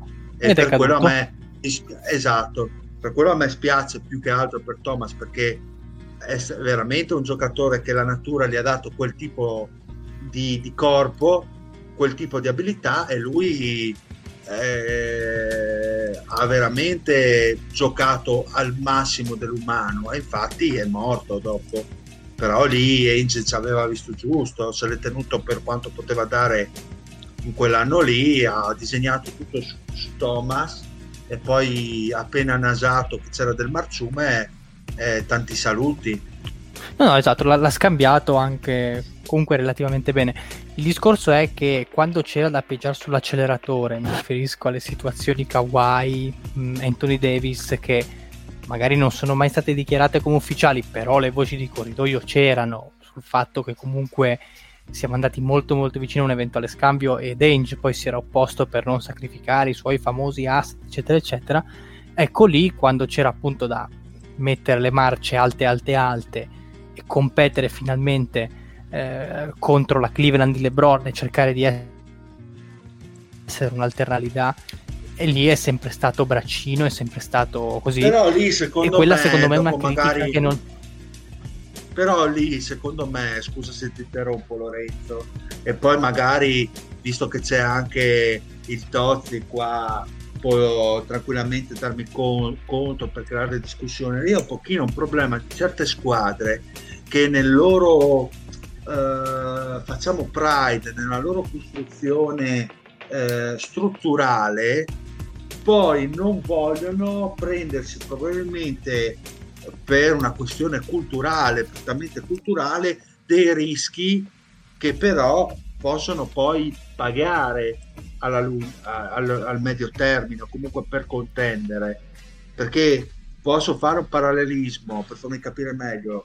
Sono molto curioso di vedere, a parte la mia agrimonia verso gli Spurs, però voglio dire, sono proprio curioso di vedere come Bufford poi potrà eh, portare avanti la famigerata culture degli Spurs perché fino a quando hai gioca- certi giocatori in mano e hai avuto anche culo di pescare e costruirli è un conto. Quando però ritorni un po' a livello di tutte le franchigie a prescindere dal lavoro che fai perché lì è connaturato anche nei cicli di una franchigia, lì ti devi prendere dei rischi, lì devi puntare grosso e, me- e fare gli all-in. E non puoi eh, pensare a una nota d'orgoglio per la tua cultura, per come costruisci la franchigia. Questa me, per Boston... me è la mia sensazione. Però la Boston comunque però Boston comunque ci aveva abituato a situazioni anche abbastanza bianche e nere perché quando misero insieme i Big 3 comunque Ainge fece delle scelte di un certo tipo dando quel, quel contratto a Garnett e andando a prendere Allen senza avere la certezza che potessero convivere e potessero giocare bene insieme quindi sì cioè in un primo momento secondo me lui si è dimostrato anche capace di fare delle scelte divisive delle scelte da un lì molto pericolose. Nel momento in cui ha chiuso quella trade lì con i Nets, non so che cosa gli è scattato in testa, ma secondo me gli è partita un po' la mania di mitismo per il quale lui aveva questa abilità per, per cui poteva buggerare e prendere per il culo tutti gli altri general manager, general manager NBA e eh, ricavare il massimo, massimo, massimo possibile con trade sempre sbilanciate nettamente a suo favore. Quello. Eh, vedi, come dice il Tozzi, cioè la sensazione era che ogni volta che Angie cercasse una pedena filler di secondo piano, la controparte si sentiva stuprata perché temeva di dare via al Thomas o al Crowder di turno. Esatto, cioè nel senso anche per un giocatore di secondo piano ha sempre chiesto la luna, penso che, fosse, che sia questo un po' il concetto del Tozzi. Ok, perfetto. Mario ha qualcosa da dire? O... Mm, no, però sono molto curioso di vedere Stevens in un nuovo ruolo, nel senso che sì, per anni lo abbiamo osannato come genio della panchina, forse a volte uh, più per una, per diciamo così, uh, una rendita che gli è arrivata dai primi anni eccezionali. E sono molto molto curioso comunque di persone che hanno fatto bene su entrambi i fronti, è piena la storia, ricordiamo semplicemente eh, Kerr che ha fatto il percorso inverso da, eh, da, da GM ad allenatore di grande successo. E vediamo come, come costruirà la squadra perché se continuerà nel solco di Ainge o se porterà delle idee nuove, perché questo secondo me è il vero punto. Eh, io credo che una personalità come quella di Stevens, eh, che ha allenato comunque solo Boston, è relativamente giovane, che scelga eh, di fare un passo verso il management a discapito del lato, del lato diciamo così, giocato, abbia le idee chiare e mi aspetto che porti diverse novità a livello di mhm. costruzione mm-hmm. di roster. Verrebbe quasi da dire, facendo una battuta, che per anni gli hanno costruito dei roster che mal si sposavano con quello che aveva in mente, diciamo più che altro perché ogni anno nelle ultime stagioni siamo ritrovati a dire che o per un motivo o per un altro Boston aveva dei buchi clamorosi in costruzione eh, della squadra non ultimo il reparto lunghi nella stagione eh, appena trascorsa. Quindi magari possa aver scelto di far da sé per portare la sua idea di basket eh, alla base proprio della, della franchigia. Yes. Bene cosa diciamo di Milwaukee Nets? Che aspettativa abbiamo? Eh, serie totale, scontro tra titani, Thanos contro Capitan America. Diciamo Thanos contro gli Avengers. Diciamo che i Nets sembrerebbero ancora favori- favoriti perché comunque il loro star power e il loro potenziale ancora mai del tutto esplorato sembra più alto. Però eh, Milwaukee in questo primo turno ha dato grandissimi segnali di forza e di compattezza e un holiday che potrebbe essere la pedina in più che è sempre mancata eh, negli scorsi playoff.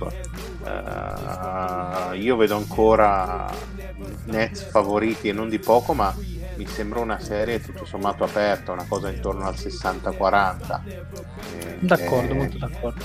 c'è da dire perché mh, diciamo che entrambe non hanno uh, quel giocatore diverso che possa dar fastidio, l'embid della situazione, il lungo che possa sparigliare le carte, perché comunque eh, Giannis e Durant possono eh, equivalersi come peso in campo, eh, per quanto Durant sia più forte, ma anche reciprocamente possono marcarsi, possono comunque si possono trovare delle contromosse. E se, se andassero a giocare una serie contro Embiid o contro Jokic eh, penso che quello sarebbe un po' il punto debole di entrambe, forse più per Milwaukee, perché comunque magari De Andre con, con l'esperienza eh, qualcosina lo può cavare fuori. Eh, diciamo che al momento vedo il talento dei Nets superiore, ma mi aspetto finalmente una bella serie anche a est, che è un po' quello che sta mancando. Anche perché Arden sta giocando in una maniera clamorosa, cioè proprio assolutamente mm, nessuna sbavatura, nessuna scelta sbagliata, proprio una macchina, sia a livello proprio di decisioni personali che per i compagni. Quindi vediamo come, come scioglieranno questo rebus in Nets. Ma Dile, ma ti volevo chiedere, ma eri in giardino che si sentivano i grilli che entravano in microfono? E guarda che la pianura friulana è, è, è, un posto mitologico per quanto riguarda le creature. Che cosa ci sono? I fauni? E stare. Non chiedere, non lo vuoi sapere.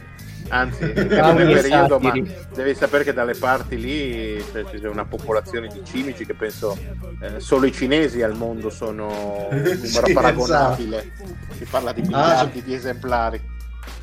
Ma guarda, soprattutto dalle mie parti, soprattutto qua, soprattutto qua a casa eh beh, mia. Vedendo dove vivi, diciamo che insomma c'è molto verde intorno a te. Ma strano che, non avete sentito, strano che non avete sentito il grugnire dei, dei cinghiali perché mancano no solo... solo i grilli solo i grilli solo no i grilli. ma siamo abituati a te forse ti abbiamo confuso con loro per quello la, la belva Esatto, è la belva che esce fuori, grunisce. E tu invece cosa ci dici su, su, su Nets uh, e Milwaukee? Ma io nel mio bracket ho messo i Nets favoriti al titolo, perché secondo me ah. eh, a livello di talento... Banalmente tre... perché lo sono.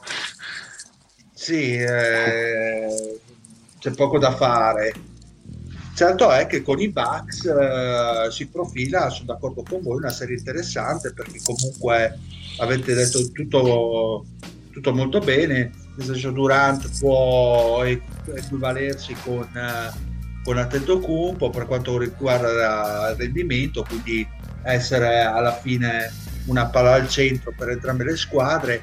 Poi eh, effettivamente Arden eh, con Holiday eh, può diciamo avere un attimino più facilità però comunque hanno le coperture difensive per cercare di limitarlo, così come Irving.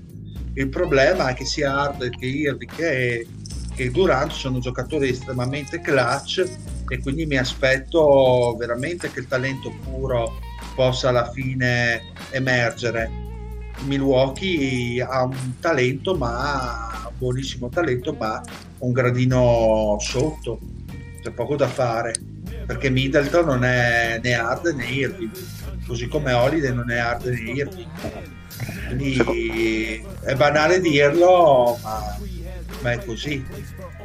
Secondo me questa più di altre è una serie molto molto legata alle percentuali da fuori di tutti quelli che non sono uh, le super superstar. Eh, e Antetokounmpo. Sì. Diciamo che soprattutto lato Milwaukee eh, come tireranno da tre tutti quelli che stanno intorno a Giannis potrà fare tutta la differenza del mondo. Infatti io nel mio bracket ho messo vincenti Nets in 6 su Milwaukee e in difficoltà con Philadelphia vincenti in 7 per dire perché mm. vedo Philadelphia un pochino più armata per certe di, dinamiche di squadra ecco. se sono sani però se sani ovviamente perché comunque Simmons eh, è uno dei migliori difensori soprattutto sul perimetro Embiid è quel giocatore particolare che i Nets possono avere difficoltà nel saper gestire. Mi ritrovo nelle parole di, del Mario però vedo comunque i Nets molto più avanti nella serie. Non, non mi aspetto una gara 7 ecco. Non me ne voglia Milwaukee che è in forma, però li vedo ancora un gradino sotto, c'è poco da fare, manca qualcosa, a me no. Potrebbe essere benissimo una squadra che può arrivare alle finals, eh, i Bucks. Però il talento dei Nets, la, diciamo la squadra che è stata assemblata in maniera così comunque intelligente e fortunosa, poi pagherà secondo me. Bene, abbiamo detto tutto, vogliamo fare un pronostico per l'Italia, per gli europei di calcio? Allora, volentieri, volentieri, volentieri. Così da... Perché ma vi eravate messi d'accordo però. No, no, no, no assolutamente. No. Io no, no. il deal ah, sapevo così a bruciapelo mia... non me l'aspettavo. Me la... Io sapevo il deal sapeva che nella mia testa proprio l'altro giorno mi ero fatto il mio ranking personale Adesso Mario sbaglio, ti, mando, ti mando, il mio tabellone allora, così magari... L- l'avevo messa... Eh, ma si, si, respira un po' area di nazionale, poi l'uscita del allora... Su, su Netflix. Io vi dico, cioè, anzi, lo dico a Lorenzo e vediamo se lui è d'accordo, qual è la mia griglia di partenza, visto che non c'è il patto allora, per parlare di griglia di sono... partenza. Scusate, siccome io sono molto ignorante sulla nazionale, perché penso che di, di, di, di non seguirlo ormai da almeno due tornei importanti perché anche perché nell'ultimo non c'era sì, veniva anche un po' complicato. ho mandato su whatsapp la mia ma non lo guardo per non essere influenzato in quello che sto per dire. Ma quando, bene, quando avevamo preso quando avevamo preso quell'inquartata vergognosissima contro la Spagna noi no beh contro la Spagna era la finale degli europei del 2012 ma sì, okay. ma quella era, era nell'ordine naturale degli eventi, ma era la sì, squadra che è arrivata bollita e scarica. Sì, assolutamente. Allora, allora, allora, lo dico per il deal che quindi non è molto preparato. Allora, adesso, adesso ci arriviamo. Adesso l'Italia, ci arriviamo. l'Italia è in un gruppone di squadre che possono puntare a qualcosa, diciamo, una semifinale è alla portata, ma devono mm. uh, inquadrarsi bene tante cose. Secondo me c'è una favorita uh, proprio clamorosa, che ovviamente, purtroppo costa dirlo, ma i campioni in carica, i campioni del mondo in carica della Francia per qualità della rosa sono una spanna sopra tutti, ma eh, abbondantemente, anche perché le avversarie storiche Italia, Germania e Spagna non sono uh, diciamo così nelle migliori compagini delle, della loro storia. Uh, dopo, dopo inizia a essere molto interessante. Secondo me il mio podio virtuale è completato uh, dal Belgio, squadra che comunque nell'ultimo decennio ha sempre fatto bene, è sempre cresciuta, è mancata un po' nei grandi appuntamenti, però ha fatto terzo all'ultimo mondiale o quarto, è arrivata in semifinale e ha le potenzialità per fare bene a tutti i giocatori più forti al clou della carriera e al, al, nel prime fisico, sì ti volevo dire, tu, tu, stai facendo questo podio considerando eventuali accoppiamenti no, perché no, sai no, che il tabellone è già... ah, ok. valore, okay. valore, il valore delle squadre. Ok, uh, Dopo il Belgio, altra squadra assolutamente piena di talento, secondo me il Portogallo Portogallo in attacco, secondo me, centrocampo attacco fa paura e ha trovato anche un paio di, um, di pedine in difesa, Ruben Diaz su tutti che possono, possono dare equilibrio. Finale e, di Champions di Ruben Diaz. No, vabbè, dai, non è certo colpa sua, però eh, ricordo semifinali è stato uno dei migliori sì, tutta sì. la stagione comunque ha retto benissimo rispetto ai paracarri con cui giravano vediamo quanto ne è ancora Cristiano Ronaldo, ma comunque Bruno Fernandes, Joao Felix, lo stesso André Silva che ha segnato 30 gol in Germania quest'anno, c'è Diogo Jota, quindi insomma il reparto offensivo è una cosa che eh, noi dovremmo invidiarlo molto. Sotto queste tre eh, mi verrebbe da mettere anche qui per qualità della rosa, non tanto per gioco perché secondo me alla fine un modo per perderlo lo trovano, come ci metterei l'Inghilterra. L'Inghilterra è una squadra che anche lì mm. tanto talento, eh, però nei momenti clou manca di, di coesione, manca il fatto di essere una squadra. Secondo me loro, insieme alla Spagna, sono que- ma la Spagna ha sempre superato un po' questi momenti, sono quelli che soffrono di più il fatto di avere così tante rivalità sentite all'interno del campionato inglese. È un'idea mia, nel senso che la nazionale inglese fatica a trovare un'amalgama perché Uh, le rivalità in Premier sono molto accese, molto sentite, tante squadre della stessa città e quindi... quindi Sai qual è un altro, anche... un altro discorso? Sì. Che, che in, le squadre della Premier giocano un sacco di partite in più perché hanno eh, l'FA Cup, la Carling Cup, certo, la Carabao, cioè hanno più, un, più esatto, un calendario molto più fitto.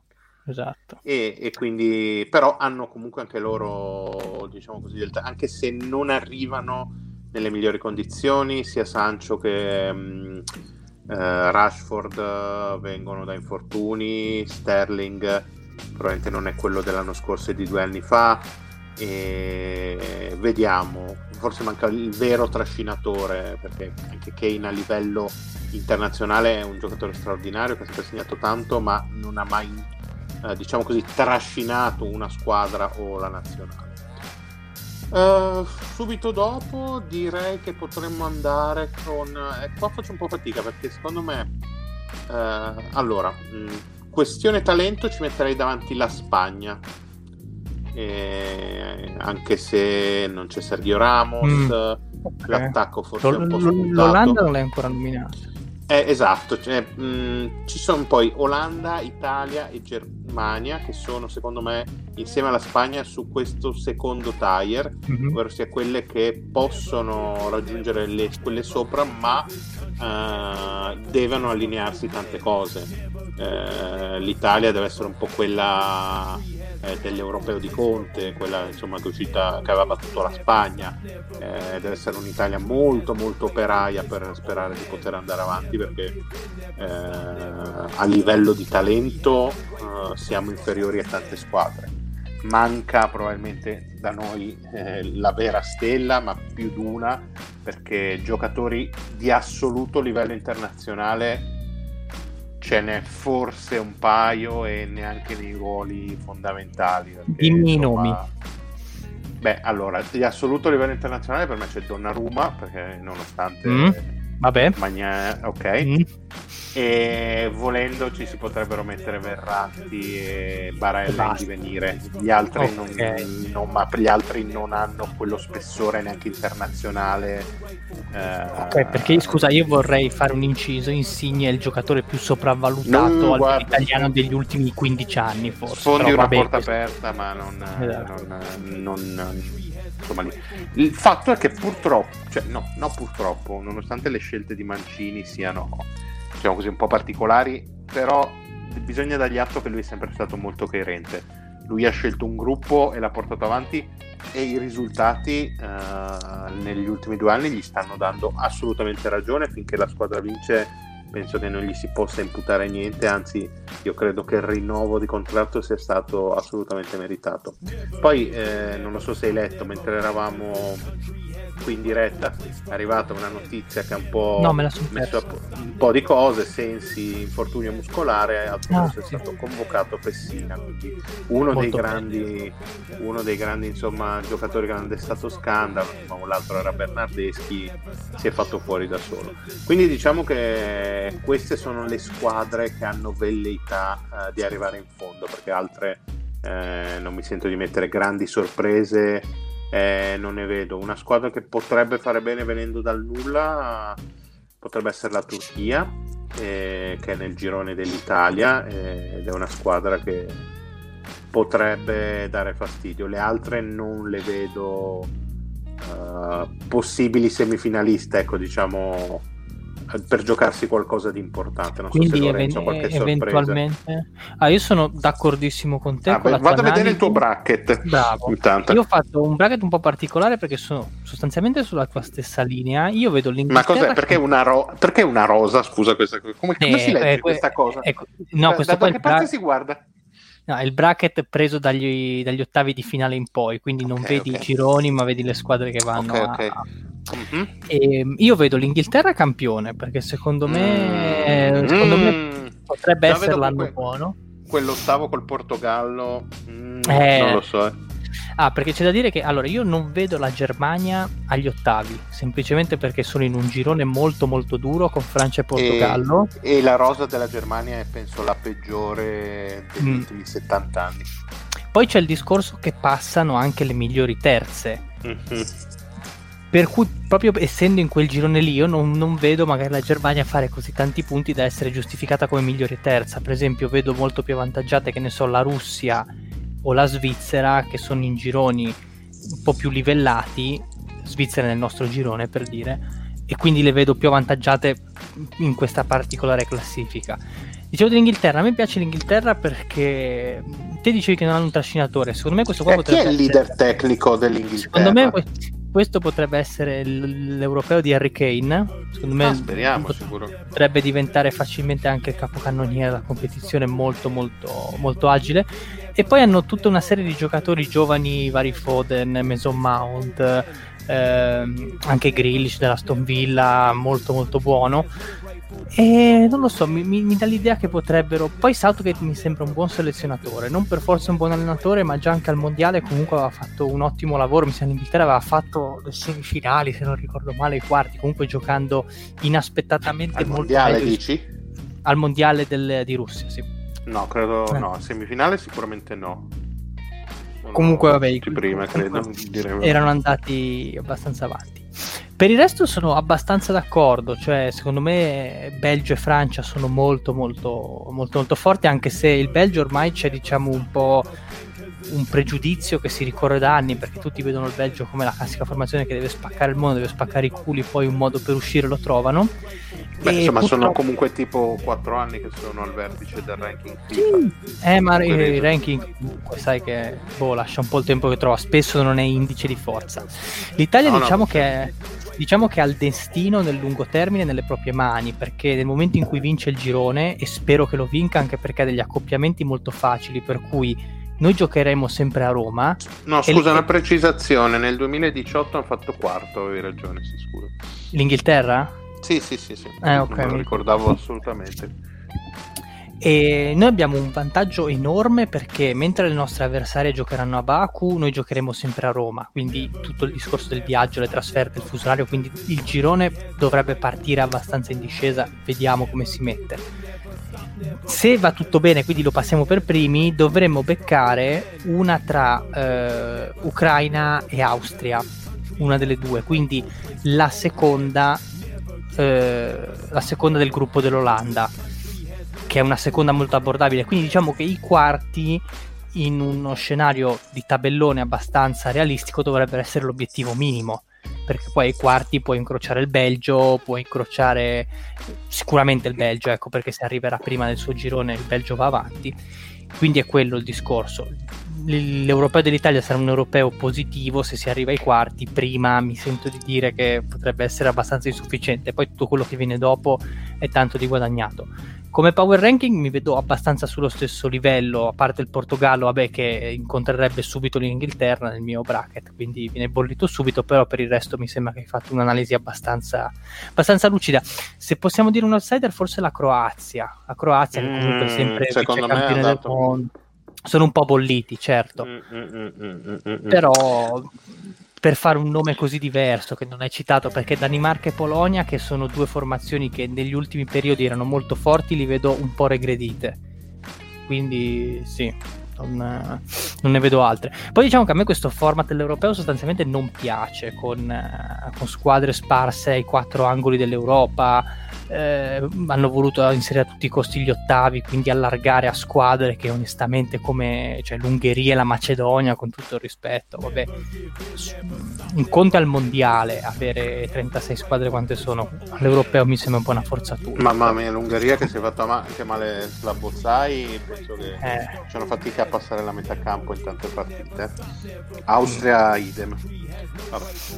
Comunque, questo è tutto. Quindi te vincete Dile... Francia, dile sì, dopo questa dile analisi. Chi vince che... l'europeo? Nome secco. Di Sans. Ma direi la Francia, dai, mi sembra che abbiamo un ciclo, per quello che ho potuto capire, non secondo il calcio ormai da anni, direi che è un po' come fece la Spagna a suo tempo con quel ciclo stravincente tra europei e mondiali, direi che la Francia è quella più papabile. Non vedo anche per una mera questione di star power hanno sicuramente il giocatore più forte eh, ah, hanno di, di 9 più forte hanno 9 allora, più forte degli ultimi 15 anni di gran lunga il giocatore più forte in circolazione che è Mbappé eh, e sì. hanno poi tra l'altro quello che tutti vorrebbero come pallone d'oro ovvero sia il buon Kanté che ha fatto un'altra stagione clamorosa e penso che in coppia con con Pogba possa mettere una cerniera lì davanti veramente difficile da superare quindi eh, hanno, hanno, veramente pochissimi punti deboli possono permettersi di lasciare Teo Hernandez a casa per far giocare un dopolavorista passato anche per Roma e quindi sono di gran lunga la squadra favorita ma poi è tornato poi, Benzema sì. per quello che mi ricordo io per quel poco che ho seguito anche l'Olanda aveva aperto di nuovo un ciclo interessante. Però Beh, l'Olanda, sembra... dalla difesa, partendo dalla difesa, ha, diciamo che sono tornati un po' ad avere del talento perché hanno fatto almeno un lustro. Hanno fatto degli anni in cui veramente erano una nazionale senza capo di coda, ma proprio a livello tecnico erano in crisi tecnica perché non loro che sono sempre stati una grande fucina di talenti si sono un attimo bloccati negli ultimi anni sono riesplosi eh, tantissimi talenti, ne hanno anche alcuni in under 21 che infatti a stra sorpresa secondo me ha fatto fuori pari età della Francia all'europeo di categoria che secondo anche lì erano super favoriti. Per esempio anche citò il, il buon Boadu che è il centravanti che eh, con la sua doppietta ha fatto fuori i galletti. E tra l'altro ha perso loro... oggi l'Olanda under 21 Ah, vedi, questo non, non lo sapevo, però eh, diciamo che loro, lo, la loro grande fucina di talenti ha ripreso a sfornare eh, Coop Myers, Gravenberg, eh, Brobey.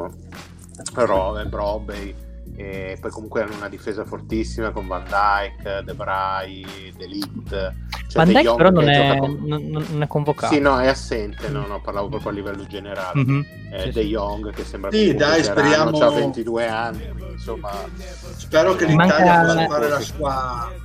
Gli manca che sempre la l'Italia possa- punta. sì, esatto. Eh, vabbè, ma quello è un problema da, da mo' dell'Italia, Sì. voglio dire, eh. Sì, anche nel 2016 non aveva la punta e poi No, vabbè, Ah, no, se, se pensate che il capocannoniere della nazionale è ancora Gigi Riva, vi viene da 35 pensare gol, che- Eh, appunto. che è una delle quote più basse di tutte le nazionali, è una cosa che mi ha sempre fatto Mm. impazzire sta cosa che comunque noi abbiamo avuto grandi centravanti eppure nessuno ha mai segnato Harry Kane banalmente Ma perché, ma perché in Inghilterra nazionale sempre più di fatto 70 cagare? gol. Perché, perché in nazionale hanno sempre fatto cagare le nostre punte. Sì, sì, Non boh, erano sempre- sicuramente... An- qualcuno direbbe che magari siamo sempre stati storicamente una nazionale difensivista che ha basato le sue fortune sulla difesa e non ha mai proposto un calcio offensivo rispetto ad altre compagini e questo per quanto denigratorio secondo me è anche vero. Quindi può anche spiegarsi in questo motivo eh, l'Italia non è mai stata la squadra delle goleade del No, no, gioco o infatti, del, è sempre stata una delle nazionali più solide. E diciamo così forse il fatto di aver avuto comunque così tanti buoni attaccanti cioè, ha fatto in modo che ehm, ci fosse sempre un ricambio e girassero parecchio insomma questo è Ma vedremo, vedremo cosa accadrà. Quindi io direi di andare ai saluti, abbiamo fatto quasi due orette, possiamo ritenere più che soddisfatti ragazzi. E salutiamo Lorenzo, ciao Lorenzo. Buonanotte a tutti, è stato un piacere anche fare questa finestra di pallone. Ovviamente quando il gatto non c'è, per gatto intendo Simeone, i topi ballano. Quindi possiamo anche Esatto. sbragare sul pallone. Un saluto al Marione buonanotte a tutti e un saluto anche dal Dile e alla prochaine. Piru piru.